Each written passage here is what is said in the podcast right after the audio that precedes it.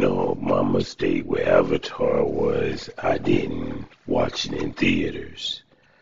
Um, if I had watched it in theaters, I think I would, or in the theater, I would have um, liked it a lot more. But I don't understand why people thought it was so terrific unless if you saw it in the theater, the um, special effects really looked so great or something. But other than that, I mean, it was just a movie to me, man. It wasn't nothing bad about it. It was a good movie, but it wasn't like exceptional to me. Nothing. I mean, I was expecting something completely amazing. And maybe that's how some people saw it. And I can understand why, but not me. Let's see, what does it say? James Cameron's Avatar. Damn, he's so popular. His name is in the title.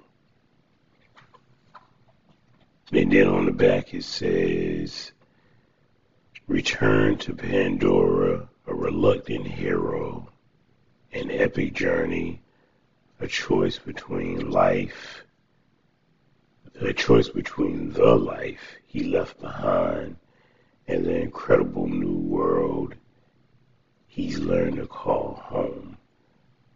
Return to James Cameron's Avatar the greatest adventure of all time.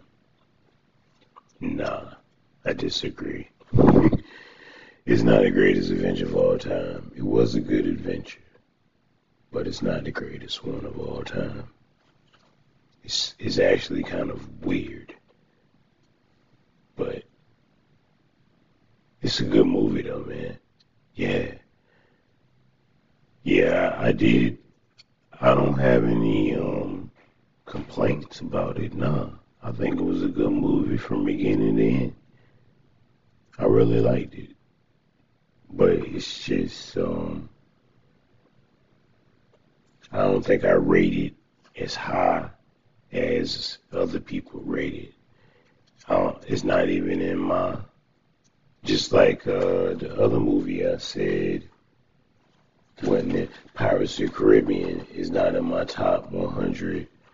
Neither is Avatar. It's not even in my top 100. So, even though it's a good movie, it doesn't it doesn't break the top 100.